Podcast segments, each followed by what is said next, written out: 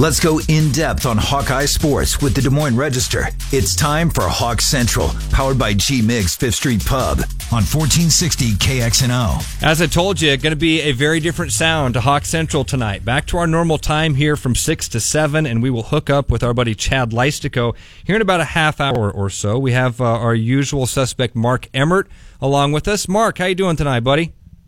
I'm doing great, Ross. How are you? I'm doing well, and I want to introduce you to my new friend Mitch Widmeyer. Mitch has been filling in for Chris on Fanatics, but he's a huge Hawkeye fan, so he wanted to stick around here for Hawk Central. So, Mitch, Mark Emmert. Mark, nice to meet you uh, over the phone. Hi, how you doing, Mitch? I'm doing well. we have uh, this. This is the one usual thing that you will pick up on. Uh, Chad Leistikow has been uh, gracious enough to line up coach interviews for us each and every week. Today even though he's not in studio, he still booked one for us, and uh, we're lucky enough to borrow some time from Reese Morgan. Coach, thanks for giving us time this afternoon. How are you, sir? Very good, Mark. Uh, uh appreciate uh, the support and uh, good to visit with people in the in Des Moines area about uh, the Hawks. Not only that, Coach, you get to talk to Hawkeye fans in the Des Moines area, which is, you know, means means best of the best, I would assume. If, if absolutely, yeah, right, we we we really appreciate their strong support. Let's dive in, Coach. I know we got a lot of stuff we want to kind of weed through here with you in the defensive line. Um, I, I think one of the more interesting stories is is kind of Matt Nelson's story.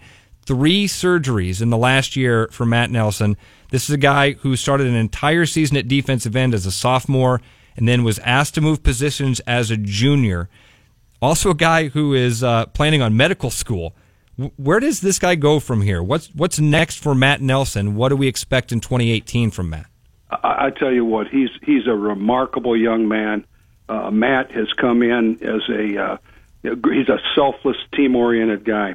Uh, you know, he had had some difficulties with injuries. The last play of the bowl game, the second last play, he ends up uh, getting a labrum tear in his shoulder but you know his attitude has been good. What he's done is he's he's basically become a coach on the field for us during the May, you know, during the uh, spring football. Hmm. You know, he sits with young guys, tutors them out on the field, uh, and, and just a tremendous player.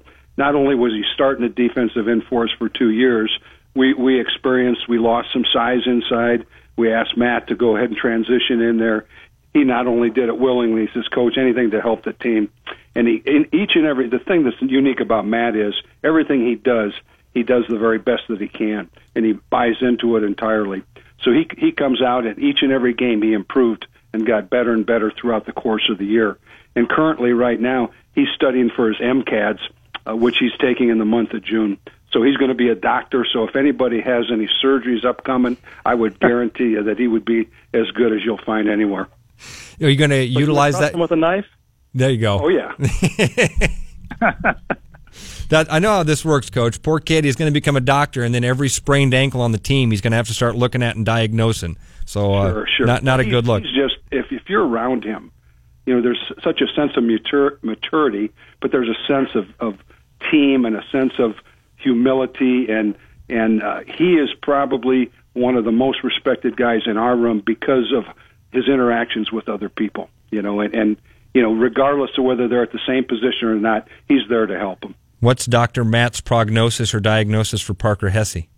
Uh, uh, well, I tell you what, it, Parker Parker is actually working doing an internship in Des Moines. I think four days a week right now. Uh, the guys are off. They just finished with uh, Parker. Just graduated with his BA and uh, is doing uh, uh, uh, a, a partnership, a uh, uh, with i I'm not sure what firm at all. I just talked to somebody earlier today, but he's working in that area. Then he comes back here on Friday. He's doing treatment in in, uh, in the Des Moines area, and he's coming back to to work with our trainers on the weekend. But I think he, I think it's a, a foot injury, and and I'm I'm sure he'll be ready to go. He is uh, he is a tough son of a gun, very passionate about the game you know, and and and uh, you know, it's going to be hard to keep him out of drills. Any time frame, coach, on when you're expecting him to be? I tell you full? what, I, we we've been on the road recruiting. I actually okay. was out today, and we just got back, so we don't know the exact time, but I, I do know our trainers have been working with him, and uh, you know, I, I you know, it's very similar to what Matt had. Matt had a foot injury last year at this time, and he started integrated, and it happened during spring spring ball as well. So you know, uh, you know, I'm guessing it would be sometime in June. Uh, Mark, I'll let you kind of jump in here for a little bit. I know you've got a few other questions that you'd like to uh, to bounce off, Coach. Yeah, uh, Reese, we got word this week that uh, Anthony Nelson is one of the finalists uh, or on that watch list for the Lott Trophy, which uh, the, the trophy that Josey Jewell won last year. Just wondering, in, in uh, what ways are they those guys similar? Well, I tell you, first talk about Matt. I mean about Anthony Nelson. Excuse me, Anthony from from Waukee, right in the heart of the Des Moines. His dad played at Iowa. Mom went to school here at at Iowa, and just a a, a tremendous story with him. You know, this kid is a he came into Iowa 217 pounds. Okay, he's right now about 274 right now. You know, working his tail off. Uh, great leadership by example. We just need him to step up and become a little bit more vocal, which is a little bit out of his character, but he's embracing that opportunity and that challenge. But uh, you know, he's he's really done a great job. Has been exceptional for us. You know, in the room, on the field, you know, helping other guys as well. Him and Josey are, are a little bit similar in the fact that both of them come from excellent high school programs. Josey from a very successful Decorah program uh, Anthony from a, a great program, uh, you know, at Waukee. Both of them were multi-sport athletes. Uh, you know, uh, Anthony was football, basketball, and track his senior year. Never went out for track before. Coach Heitland talked him into going out for track. He ended up uh, scoring in the high jump for enough uh, to give them enough points to win the, the state championship in track. Josey was a four-sport athlete. You know, football, basketball, track, and baseball. And, and both of them were extremely successful in all their sports. They're good students, excellent students, both on the dean's list at the University of Iowa. Great work ethic. Uh, Josey's a little more of a vocal guy. Uh, Anthony's more of a guy that leads by example, but great families, uh, great work ethic. Guys that you, when you watch those guys play, you see, man, there's a great player from the from the state of Iowa playing for the University of Iowa. Coach Reese Morgan is joining us here on Hawk Central on 1460 KXNO. Of course, of course, Coach Reese Morgan is the defensive line coach for the Iowa Hawkeyes. A few others we'd like to ask you about, Coach. Is Sam Brincks a, defensive tackle now? Well, Sam Brincks is is what you call a hybrid. He can play any position. He can play any size. What what we what we did with Matt being out, it gave us opportunities to try some other guys. So we took some guys that were strictly defensive ends, had not played inside uh, Sam Brincks being one of them, and Sam play uh, practiced the last two weeks of two and a half weeks of spring ball playing defensive tackle. The first two and a half playing defensive end. We did the same thing with Chauncey Golston. With Chauncey uh, played defensive tackle the first two and a half weeks, played defensive end the last two and a half. So what we've done is we've been able to train guys to transition because things happen differently inside than they do outside. Outside, you're a little bit on an island. Inside, you're things are going to happen. You're going to get double teamed a lot more, and and we needed to kind of um, see what kind of depth we can create there. And, and Sam did a great job inside. He's always done a great job outside. So I think you're going to see him playing both positions. And you know, he's just solidified that hey, he can go in the game, play any position at any time. You know, and then Chauncey Golston had a great spring as well. Mark, I know you you're. Ever had anybody do that before? Go, go ahead, Mark. Uh, Reese, have you ever had anybody do that before? Play both uh, inside and outside in the same season? Yeah, uh, we we we fooled around a little bit with Drew Ott has done that. Uh, Garrett Jansen okay. has done that. Garrett Jansen, who plays for us right now, he came in as a defensive end, played that. But uh, you know, we typically play right and left, as you know, and we do that mm-hmm. for a reason. You know, so that you know if teams are shifting and so forth. Um, you know, we can be in the right spot at the right time all the time. But uh, you know, I think that says a lot about Sam. What Sam is is another one of those guys that the team is the most important thing. I'll do anything I can to help the team. You know, and and I was at his high school here about a week ago, and uh, you know, they, the coaches still talk about him.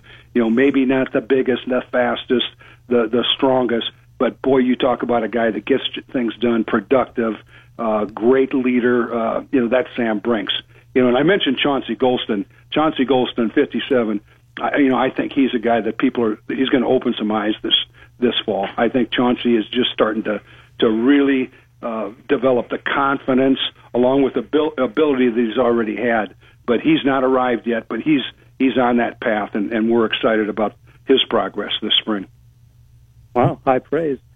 Uh, Reese, I'm always fascinated by your recruiting stories. Um, first of all, are you pretty much always driving when you're on the road? Do they ever let you get in an airplane? Are you are you always have to drive? Well, this this spring I've been. I, I think this year I've been driving the whole time. Thank goodness. I, Couldn't get a couldn't get a direct flight into Ottosen. What happened, Coach? no, I tell you what. The, you know, the, the, the I, th- I think there's an Allegiant flight that that goes to uh, Howells. You know, we were out there a couple times, but uh, no, it, it, it it's great to drive because you know the, the the good thing is you, you you don't have to worry about delays. You don't have to worry about.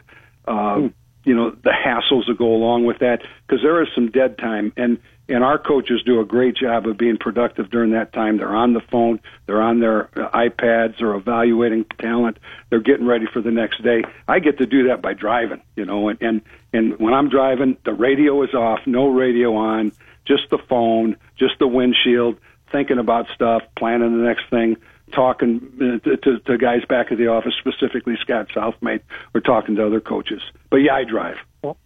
Okay. I'm sure he meant to was, say, uh, Mark. Mark, I'm sure he meant to say, with the exception of when he's in Central Iowa from four to seven, when he tunes into the Fanatics on KXNO. Outside of that, no radio.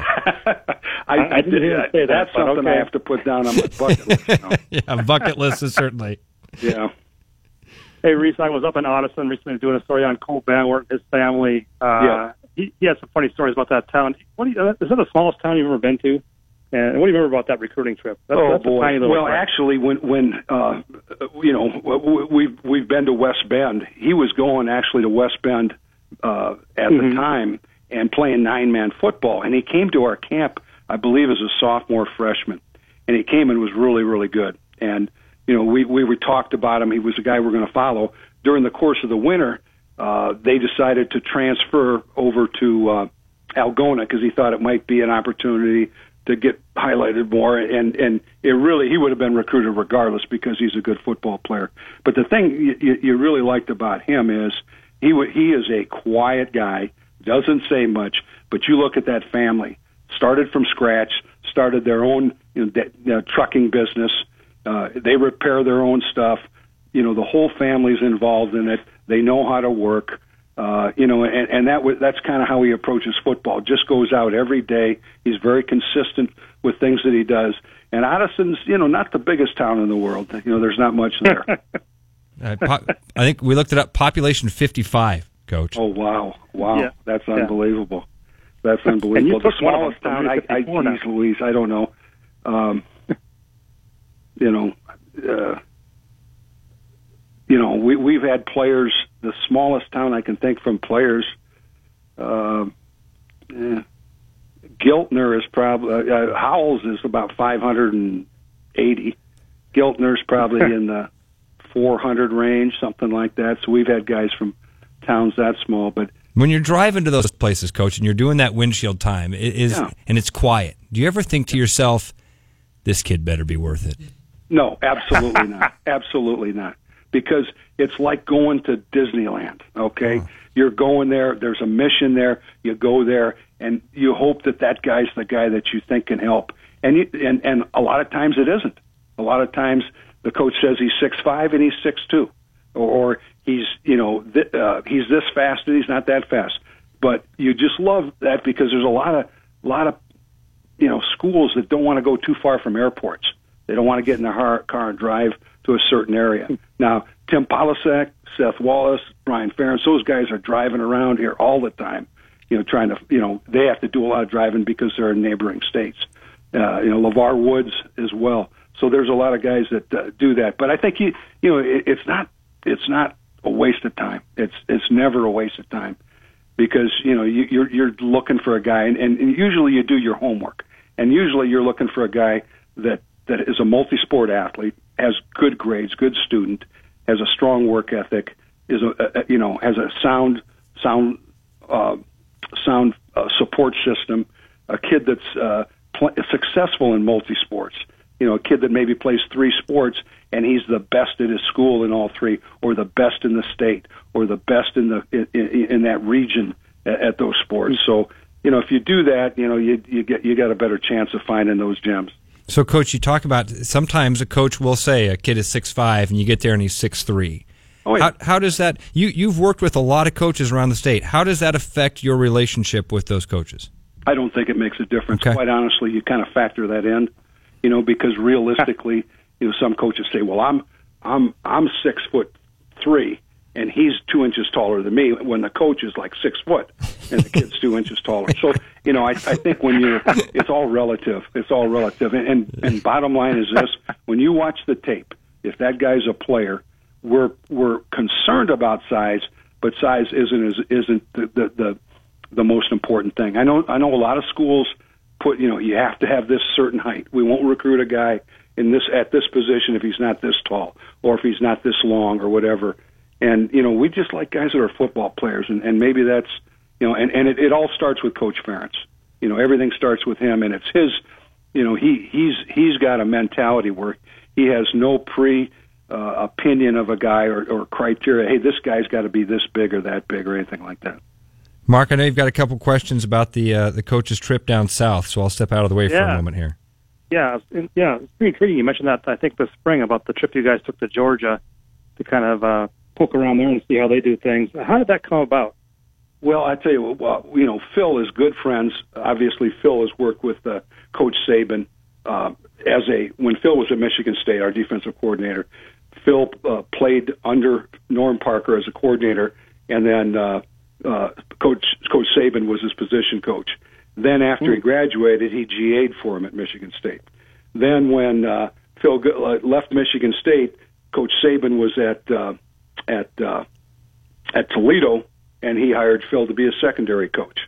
You know, so you know he's got that relationship. During that relationship, you know, uh, he's met Kirby Smart along the way, and and uh, you know really has a, a good relationship with him and feels pretty strongly uh, about him. And and so uh, he, Phil lined it up to go down there, and we really had a lot of respect for for uh, the way he plays, the way Alabama plays, et cetera. You know, and they they were a couple plays away from winning the national championship. So we right. went down there, really excited about the opportunity. Spent two days down there. Our entire staff, Kelvin Bell, uh, Seth Wallace, Phil Parker, and myself all went down, and you know we had a list of questions we wanted to do, and we got the opportunity to watch them train, to watch them work out. Uh, they had some short uh, little meetings and things that we did, and so it was a really, really productive thing. And we came away with the fact that they've got great athletes, but they also are great people. The the players that we met were unbelievably polite, nice kids. Sometimes you think because a kid's a high, highly recruited kid, he's going to act a little differently. But the culture there is very, very strong, and the work ethic is amazing, and the coaches were unbelievable. They they just gave us so much time. Phil and Seth spent the entire time with their uh, the entire day with their defensive coordinator, who's also the secondary coach, and Kelvin and I were the entire day with their defensive line coach and they went out of their way to, to be helpful to us. Just some some guys from the Midwest. So it was really a productive trip. And and uh, from a facility standpoint, their facilities are excellent. But I tell you what, ours are ours are are actually the best we've seen. We're very very fortunate. Coach Ferentz is always big on message. Coach, what, what's the message that came away from that visit, or what was maybe your one big takeaway from your time with those guys? I tell you, there's a lot of different ways to do things, and you know, uh, I was surprised that they knew much about Iowa. You know that they really followed and so forth. And I think the big message is, you know, uh, don't be so concerned about the scheme as much as the fundamentals, the details, getting things done, done right, and it's the process. You know, and, and that's an overused term and so forth. But but I, I really think that's probably you know it helps reinforce what we believe in, what we're doing. Obviously, we've got to get better at everything that we do, though. Coach, how much has coaching defensive line changed in these last couple of years? Uh, maybe specifically with the evolution of the spread in college football. What what's the biggest change from when you started coaching defensive line to today? Well, it, you know, this will be I don't know seventh year maybe. I'm, I'm not sure, and and there was a spread back then too. But I think the biggest difference, uh, the biggest thing that you have to uh, get used to and do a great job is with the perimeter things. Uh, assignments on zone read, uh, one back power plays. You know how how you take a, a play and and you know and, and still play assignment football, but make it look the same and change it up. Uh, this year we played Penn State, and you know a year ago we went in there and it was uh, uh, you know they they uh, they handed it to us. I mean we we just they totally owned us. We were you know, we didn't play well, and and and I, I know the defensive line. I did a poor job with them, but we we made some changes. We did some study, and we said these are the things we have to do to improve. And you know, we we made some adjustments there. But I think you have to be able. You know, it puts a lot of stress on your defensive ends, on your outside linebackers, on your safeties, and and and, and corners, because you know you you know we we typically our team does run a little bit out of the out of the gun, and they do run some zone read stuff. But typically in practice, we're seeing a pro style offense all the time, and uh, so you have to you know work at that uh, you know a little bit more. But uh, you know it, it, when it comes to it, bottom line, football is about fundamentals, blocking, tackling, execution, and and and then it's a game of toughness, you know, and and those factors, uh, you know, are, are are really very important and valued by us.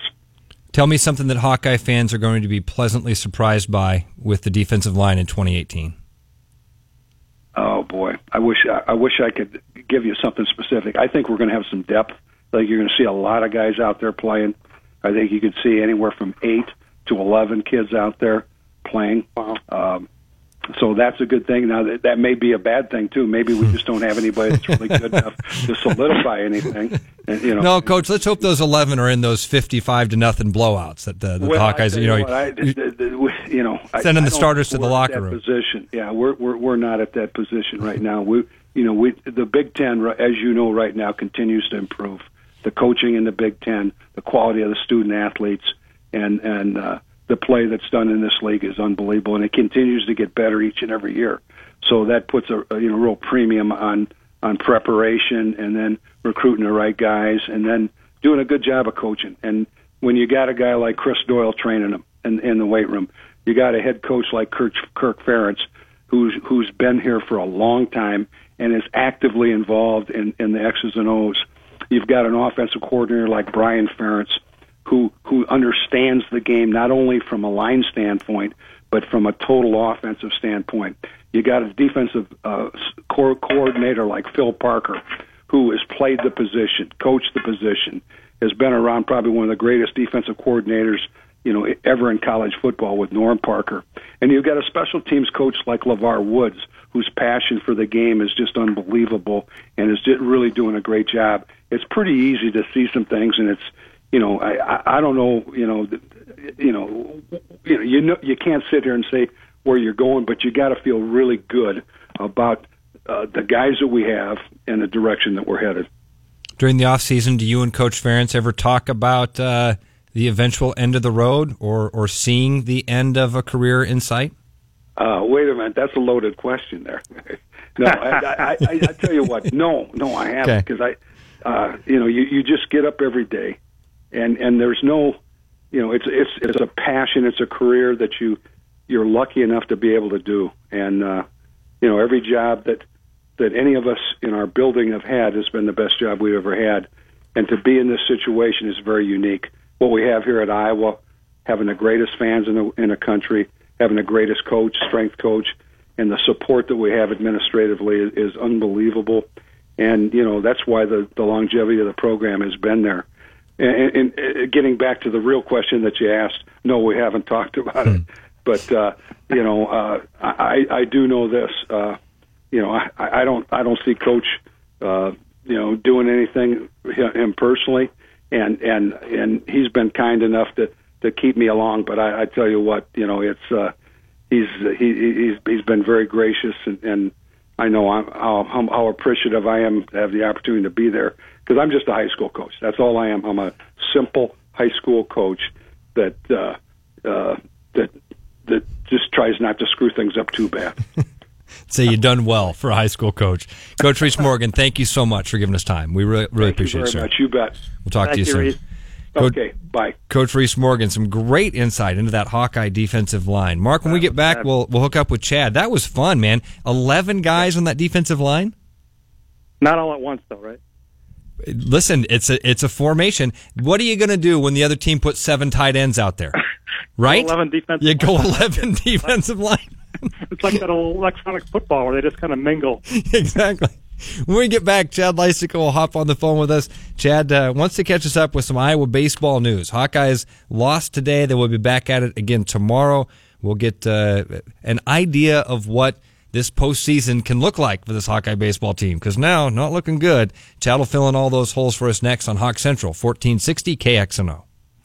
Everything you need to know about the Hawkeyes. It's Hawk Central with the Des Moines Register, powered by G Migs Fifth Street Pub on 1460 KXNO. Big thanks to G Migs, George Migliario, our buddy down there in uh, Valley Junction, stepping up to sponsor not only Hawkeye Nation, but Cyclone Insider. We love hanging out at G Migs. Our Monday nights down there during football and basketball season are, uh, are awesome.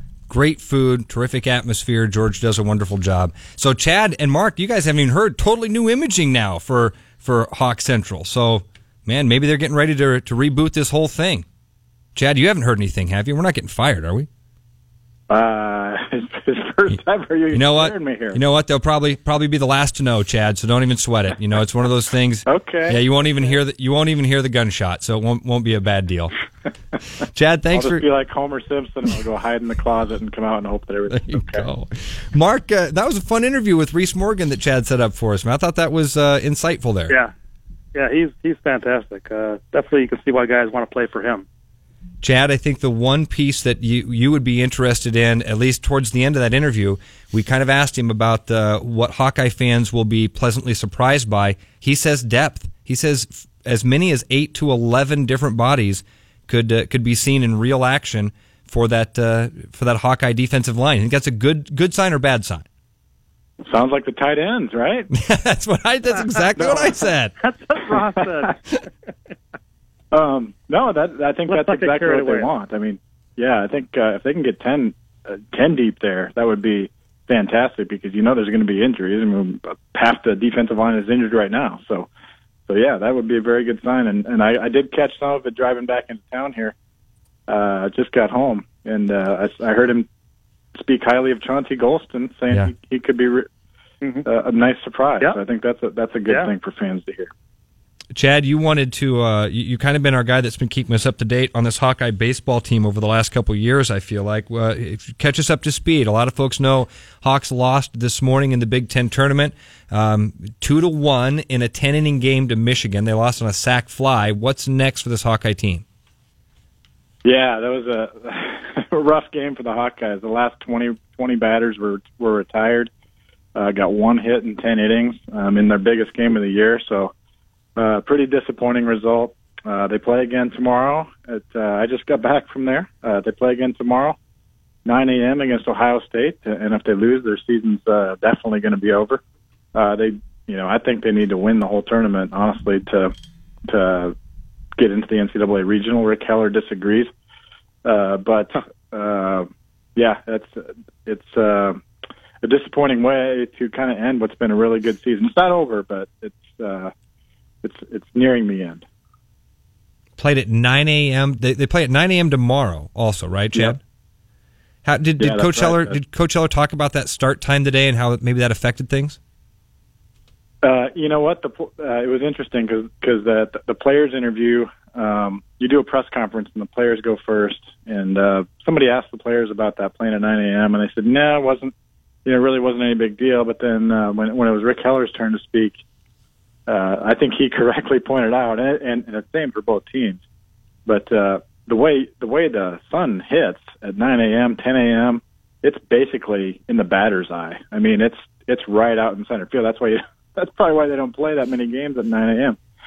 Um, so yeah, I think it definitely affected them, but obviously affected both teams too. So at least the Hawkeyes tomorrow will be a little more used to that. So, Chad, we've got a, a fourth voice sitting here in the studio with us. Mitch Widmeyer has been filling in for Chris on Fanatics all week, and he's a huge Hawkeye fan, so he wanted to stick around here during Hawk Central. So, I'll, I'll introduce you guys via phone now. Chad, Mitch, Mitch, Chad. How's it going, Chad? Sounds good. You have it, what? Uh, have you been following the baseball team? Uh, a little bit, uh, especially come this time of the year. So my first question right off the bat for you is I'm I'm curious as to how many chips did they push in for this game today to try to win it because they burned probably their best arm, and you're talking about having to maybe run the table now. And you look ahead to one game or two games or need to win three games. Their best arm is pretty much spent after today, correct? Yeah, Nick Allgeyer. Uh, I mean, you know, every team pretty much uses their ace, you know, to start these tournaments. Um, he threw 97 pitches, pitched pretty well, struck out nine, gave up one run. Um, yeah, he's probably spent for the week. And uh, you're right; they they need to win a bunch in a row. They actually need to win five in a row mm. to win the Big Ten tournament, and that's going to be wow. really tough. And five in a when you get Chad, and yeah. to give people an idea, that's five in four game four days because the championship's on Sunday. Yeah, yeah, they would have to win uh, 9 a.m. tomorrow. Uh, if they win that, they go 3:30 p.m. on Friday. If they win that, I think I believe it's 9 a.m. again on Saturday, and then uh, an if necessary game uh, at 9 p.m. or 5 p.m. that night, um, and then the championship game on Sunday. So that's a long road. Uh, but Iowa does have the good thing is Iowa kind of has um, three starting pitchers lined up to go that, that are all pretty good. So I think they could, you know, best case scenario, get through those three games. I mean, that's a lot to ask, but uh, they do have a little bit of a path. But after that, then you know, I think they'd have to win two games with basically bullpen guys, freshmen. It's a really tough ask and that's what I wrote in my column today. Out of the park is any team that's lost since they've gone to eight teams um, in the Big Ten tournament. Any team that's lost day one, um, none of them have ever made it back even to get to the championship game, let alone win it. So the odds are really stacked against them because of that pitching. Okay, Coach Heller says that they don't necessarily have to win out here in the Big Ten tournament to get to the NCAA regionals. What do they have to do then, Chad? I mean, it would seem like that's yeah. If not win out, get to the championship game and make one heck of a performance doing so. Yeah, that that would be probably the most. Uh, that would be the scenario I guess I would see uh, because that would mean they had won four games straight to get to the title game, and they probably beat some really good teams on the way. Uh, let's you know, let's suppose they beat uh, Minnesota, which has an RPI of 16 right now. Let's say they beat them twice to get to the, the championship game, for example. Um, you know, something like that I could see vaulting them. But they came into this tournament uh, 66 in the RPI, even though they have a pretty good resume, in my opinion. Um, but you probably need to be closer to 50, and obviously losing today didn't help that. So they could chip away at it with three or four straight wins, and then you know have a certainly have a case for it. But uh, they took they took a big hit today, that's for sure. When we get back to wrap up the six o'clock hour, we'll get into hoops a little bit. We've got a, a few pressing concerns here or notes for Hawkeye basketball fans? What's happening with Tyler Cook? When will we know exactly what Tyler Cook's decision is? Mark and Chad will help us weed through some of those answers as we wrap up Hawk Central here in the six o'clock hour on Fanatics 1460 KXNO.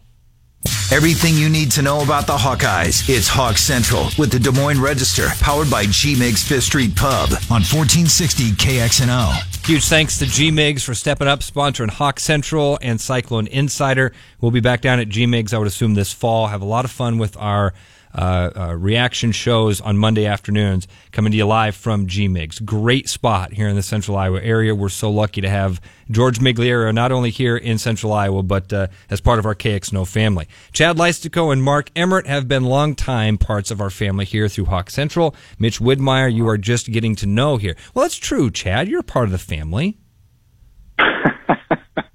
well, I that was me. Extended family, maybe. Yeah, you're kind of like cousins. Yeah, I mean, yeah, there you go. Mark's the cousin that we, you know, you FaceTime when you're opening presents. We never actually get to see him. We hear his yeah. voice. We get to wave occasionally. It's better that way, trust me. Chad, let's, let's talk a little bit about Tyler Cook. I kind of teased this as we went into the break. It would seem like we have to be coming to some sort of uh, head here with this Tyler Cook situation, right?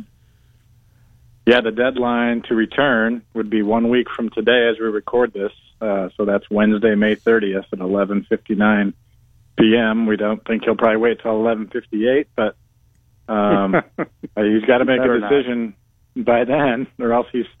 if he doesn't, I guess he's the decision's made then that he's staying yeah, staying in the draft. Mm-hmm. What uh, have have you gotten any sort of indication? I mean, I'm, i know this is hard to do, but put your finger on the pulse of maybe Fran McCaffery or other people inside that program. What do they think the decision is that's coming from Tyler Cook? Well, um, I, the information has been difficult to come by, um, but we do know that he's had uh, at least three workouts. Uh, I was told yesterday that he's got another two or three coming up this week. Um, we did see the Denver Nuggets uh, tweet out that they were working him out the other day. Um, I, we know for sure that he's he's worked out for the Spurs and the Thunder. Um, and I, and I was told he has a few more this week, but didn't. Uh, I don't have the teams. Um, so this thing is going to, I think, go towards the very end. Um, and, and obviously he's, you know, uh, well within his rights and, and should be, um, you know, taking it up to as far as he can get the most information. Um, but uh, I don't think we'll. See, I do not think we will hear anything this week, from what I've been told. So I would look for it in in, in those final days, um, okay. one way or the other. Coach Fran McCaffery was on with KCJJ Radio in Iowa City. He gave a couple quotes. Mark, I'd like to get your uh, your reaction to, to some of these. The first one was, quote, if he came back, I'd be surprised if he doesn't take his game to another level and move himself into that first round. I think that's a realistic goal from for him. And from where I sit, that's what will happen. So that sounds to me, Mark, like Fran McCaffery is saying his anticipation is that Tyler Cook is a big part of this team next year and improves himself to be a first round draft pick in 2019. Am I am I seeing that right? That sounds kind of like it. Yeah, that's a very bold statement. Uh, I mean, I, I agree that if he does come back, I think he'll be a much better player. I don't I don't agree that he's going to be a first round draft pick no matter what. But uh, you know, stranger things have happened, I guess. But he, I mean, he would need to take his game up a huge level. I think he has to be able to shoot from the outside for one thing, which he hasn't really shown that he can do yet. But uh, but uh, you know, I think there's no question that if he came back, he'd be very determined to, you know, he'd, he'd have a lot of feedback. He'd know exactly what to work on, and I think he would be probably a, a different and a better player. And he was pretty good last year, as you know. Yeah, Chad, when you hear that, do you hear a coach being optimistic, or do you think that's Fran McCaffery peeling back a layer of what he knows? Uh, I think that's an optimistic coach. Okay. Uh, I think that's. Yeah. I, I, just don't see that being realistic at all. He, um, he's never I mean, had a first round pick, has he? No, no. I mean, Iowa's last first round pick was Ricky Davis in 1999. Um, he was a freshman. Um, coming, he, he went out after one year. I mean, you just uh, here's the thing: if you if you just look at the NBA draft every year, there's pr- first round's probably going to have oh 10 to 15 one and done guys at least. Yep. I mean, you look at this year's first round. I think nine of the first, yep, nine of the first ten are probably um, are projected to be one and doneers, and the other is is from Europe. So um, you, you really hardly ever see any more the juniors and seniors go in the first round. You see some, but I mean, just to, you know, if he were to, I'm, I'm sure that is the sales pitch. I mean, from Iowa's perspective, if you come back, we can help make you a first round pick. No, no shame in in in you know trying to to sell him on that if you if you think that's realistic. But I mean, what do you, I mean? You guys have. I mean, I think Tyler Cook's one of the most uh, phenomenal athletes that Iowa basketball had, maybe in my lifetime. But at six eight and a half or whatever he is, you know, two fifty. If he's not hitting forty to forty two percent from three, I just don't see, you know. And he's really never been a three point shooter at Iowa. That would be an incredible jump, incredible jump. Maybe he could do it, but I just don't. I I, I don't think that that quote is very realistic at all.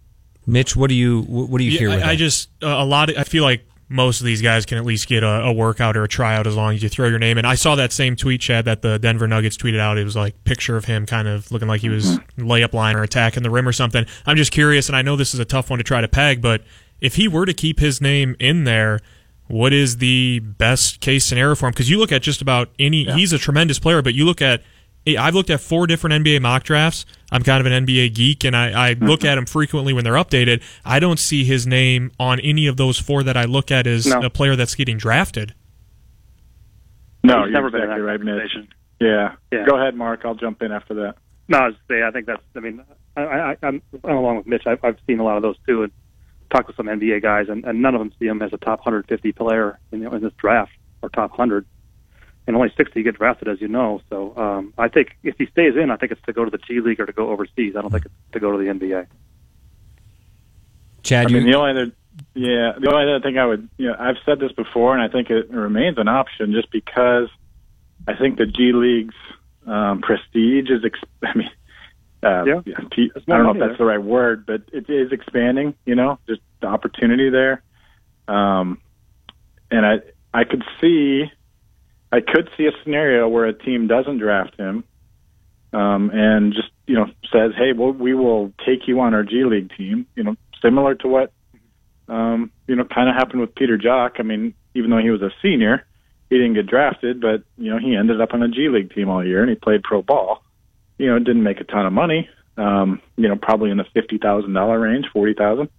Um, that's an estimate, but um, you know, maybe that's maybe that's good for him. You know, get a get a chance to wear, you know, uh, the Fort Wayne Mad Ants jersey or whatever, and uh, you know, try to make a name, you know, ascend his game that way with with different coaching. I mean, that would be the the only scenario I would see um, is a team kind of guaranteeing him um, beforehand that they would make him a part of their plans. Now, I, I still think that would be a risky move for him. I mean, but he does seem to be wanting to move on in some way. I mean, he's definitely motivated to move on, no question.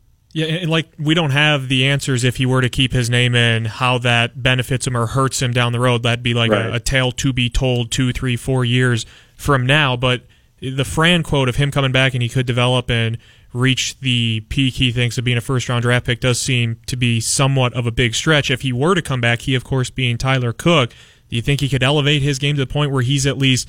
Uh, because Mark, you mentioned a lot of these guys that are talking to the NBA don't even have him in the top 150, and there's only 60 some getting drafted. If he were to come back, do you think he has the capabilities to elevate his game where he's at least being talked about as a, a player that could be drafted at the middle or tail end of the second round a year hmm. from now? I know that's hard to project, Yeah. but do you think he could I think elevate so, his though. game? Yeah, that's a great question. I do, I do believe so. Yeah, yeah. I think because I mean, uh, if he can just show that he has some kind of outside game um, to go along with, obviously we can see he's very powerful inside. Um, there's a possibility there, sure. A six nine kid that can shoot it a little bit. Um, if, he, if he got, he has to improve his defense too. I think. Um, he maybe become a little bit better defensive rebounder. But uh, you know, the, the talent, like Chad said, the talent is there. He's a really talented kid. He's just not built for what the NBA is looking for right now. And I really think, you know, if he does want to go go make some money now, I mean, he could do what Aaron White. Aaron White waited four years to go overseas and play basketball. Well, who's to say that Tyler Cook couldn't go over and do exactly what Aaron White's doing now after two years to make the same kind of money? So why, you know, why waste those two years? Maybe that's what he's thinking. Like, the time for me to earn money is right now. A college degree can can wait. So if that's what Yeah. he's thinking, he, he could he could make some money somewhere because he's he is a talented player. On the the, only thing that the only thing that kind of comes up for me when you say that, Mark, is um, a lot of times the overseas. I mean, you can overseas you will get paid if you have like some some recognition, like some name recognition. Like Aaron White was a first team All Big Ten player, one of the top scorers and rebounders in Iowa history. And I've been told that, that that is a big deal overseas. You need to be like a name player in college basketball, and obviously, you know, obviously Tyler Cook is not that yet. I mean, he Iowa Right. fans know who he is, but he's not. He hasn't even been all conference yet. So um, he wasn't even third team this year, right? I don't think. No, So, um, so that'd be the only hesitation there to, to say he could make Aaron White type money. Now he could go play, you know, maybe in Germany or you know somewhere that yeah, the lesser pay scale. But I don't. I it's just going to be interesting to see, like you guys said, where this all lands because this has been one of the most mysterious to us. Usually we can get more info, more mysterious um, kind of draft explorations we've seen. I saw a quote from Tyler Cook too. Uh, I think it was from about a month ago, where he said like playing in the NBA is the dream for him. So if it's not about money and it is about getting to the NBA, is it fair to say? I don't want to stick my neck out too far, but is it fair to say that his best option of doing that would be to come back? Because if he comes back uh, to the college game, I feel like you get much more exposure and attention and opportunity than he would if he were going overseas or if he were buried on a G He- League. He's going to have a much better chance of being drafted in Yes, 2019. Yeah, and, getting, and Right, achieving or- that dream of getting yes. to the NBA if that's truly what it's about for him than being buried on a on a G League team. Yeah, but remember, the only way you can really make an NBA team for the most part is to be a first round pick. Those second round Yeah. picks are basically worthless. So you're really talking about 30 guys. And just think, if he's not in the top 150 now, there's going to be 15 brand new guys next year that are one and doneers. They're going to be in the that he's still that he's also going to have to jump over potentially. So, um, I don't know. It, I don't know if there's an advantage to to staying another year, honestly, just because it seems like the, the more you age, the less attractive you are to the NBA. Maybe that's what he's Yeah. trying to capitalize on. I- But you are right that going overseas kind of does take you out of that conversation. Not a lot of guys come back to make the NBA Yeah, once you go over there. That is So true. Yeah, The G point. League though does get visibility. You know, they do sign a lot of free agents out of that league. If, you- if you're a big time player. Although Uthoff had a really good year this year and didn't get didn't get called up at all. I think he Mhm. averaged what 19, 20 points. So it's not there's no guarantee no matter what he does, honestly. But it's hard to know what he's thinking. This is this is a wild question. Chad, I think I'm going to have you answer this first. Is Iowa a better team with or without Tyler Cook? You know, I'm. Uh, this is probably going to be unpopular, but I would say if it is like this year, where he doesn't play enough defense, and uh, his, you know, half his, you know, from my perception, if you know, part of his mentality is that he's looking towards that next level because that we've heard, we heard that the last month or two of the whole season. Um, you know, they they might. I don't know if that's a better thing. He would really have to up his defense. I know that's probably an up a little bit controversial to say, but um, with what he can do scoring wise, but we also saw what it did chemistry this year wise. It just wasn't there. Mark, do you have an answer to that? Yeah, I, I guess I, I think they're better with him. Obviously, I think he's their most talented player. I, I do think talent trumps just about everything in sports. So I, I just don't see anybody can, that can do what he can do on the basketball court. I mean, I understand what Chad's saying. If you got to move on from him anyway, you might as well start moving on now and try to develop somebody else. But I just don't see it on this roster that anybody that could be as good in the four or five spot as, as Tyler Cook is. I mean, he's he's a unique talent for Iowa right now. Mitch, it's almost. if he does what go ahead, he go ahead, does Jim. what McCaffery says. If he does what McCaffery thinks he will do, then obviously Iowa will be a much better team with him. But I'm saying if he if he's the same type of player, then I, I do not think that they would be better with him. I think that's the the detailed answer that's probably right. But man, Mitch, this is hard for me to even comprehend that a guy that I had was he relit the excitement in Hawkeye basketball for a lot of people. I had such high hopes for what Tyler Cook was going to do in a Hawkeye uniform. This is a hard question to even ponder for me. It's a hard, it's a question that you never thought you'd Exactly be two right. years That's- ago that you ever think would be on the table. I keep you like never I, thought, I don't even want to think about the answer because it's like, dude, I can't get past the question. Like if I told Ross two years ago, hey, two years from now you're going to ask the question on radio, would the Hawkeyes be better with or without Tyler Cook if he came back? He'd be like, I, I laughed at you. What the hell said, happened? Come on, what are you Yeah. talking about here? Yeah. did he go to the NBA? Is was he the number one pick in the NBA? Is that what happened? What do you think, Mitch? Are they better without Tyler Cook? I, I, I'll stick with the 19? with. With him. I with think- him, they're better in the grand scheme of things. You got to imagine if he comes back, he's going to elevate his game, hopefully, to that next level, whatever that may be. And I'm kind of with Mark that talent trumps just about anything else. That's what I'll say. Also, is that whatever the chemistry issues are, hopefully you can solve those. Taking a talent, wins. taking a talent, yeah, right. taking a talent like that off the court is very difficult to replace. Mark, Chad, thanks so much. Another really fun one. Mark, great full hour out of you. Part timer, Chad. This is an okay effort. Thank you. I'll try to do better next week. Sounds Coach good. Ferentz Next week. Oh, Coach Ferentz joining us next week. The big dog coming on Hawk Central. He'll be in the hot seat from 6 to 7.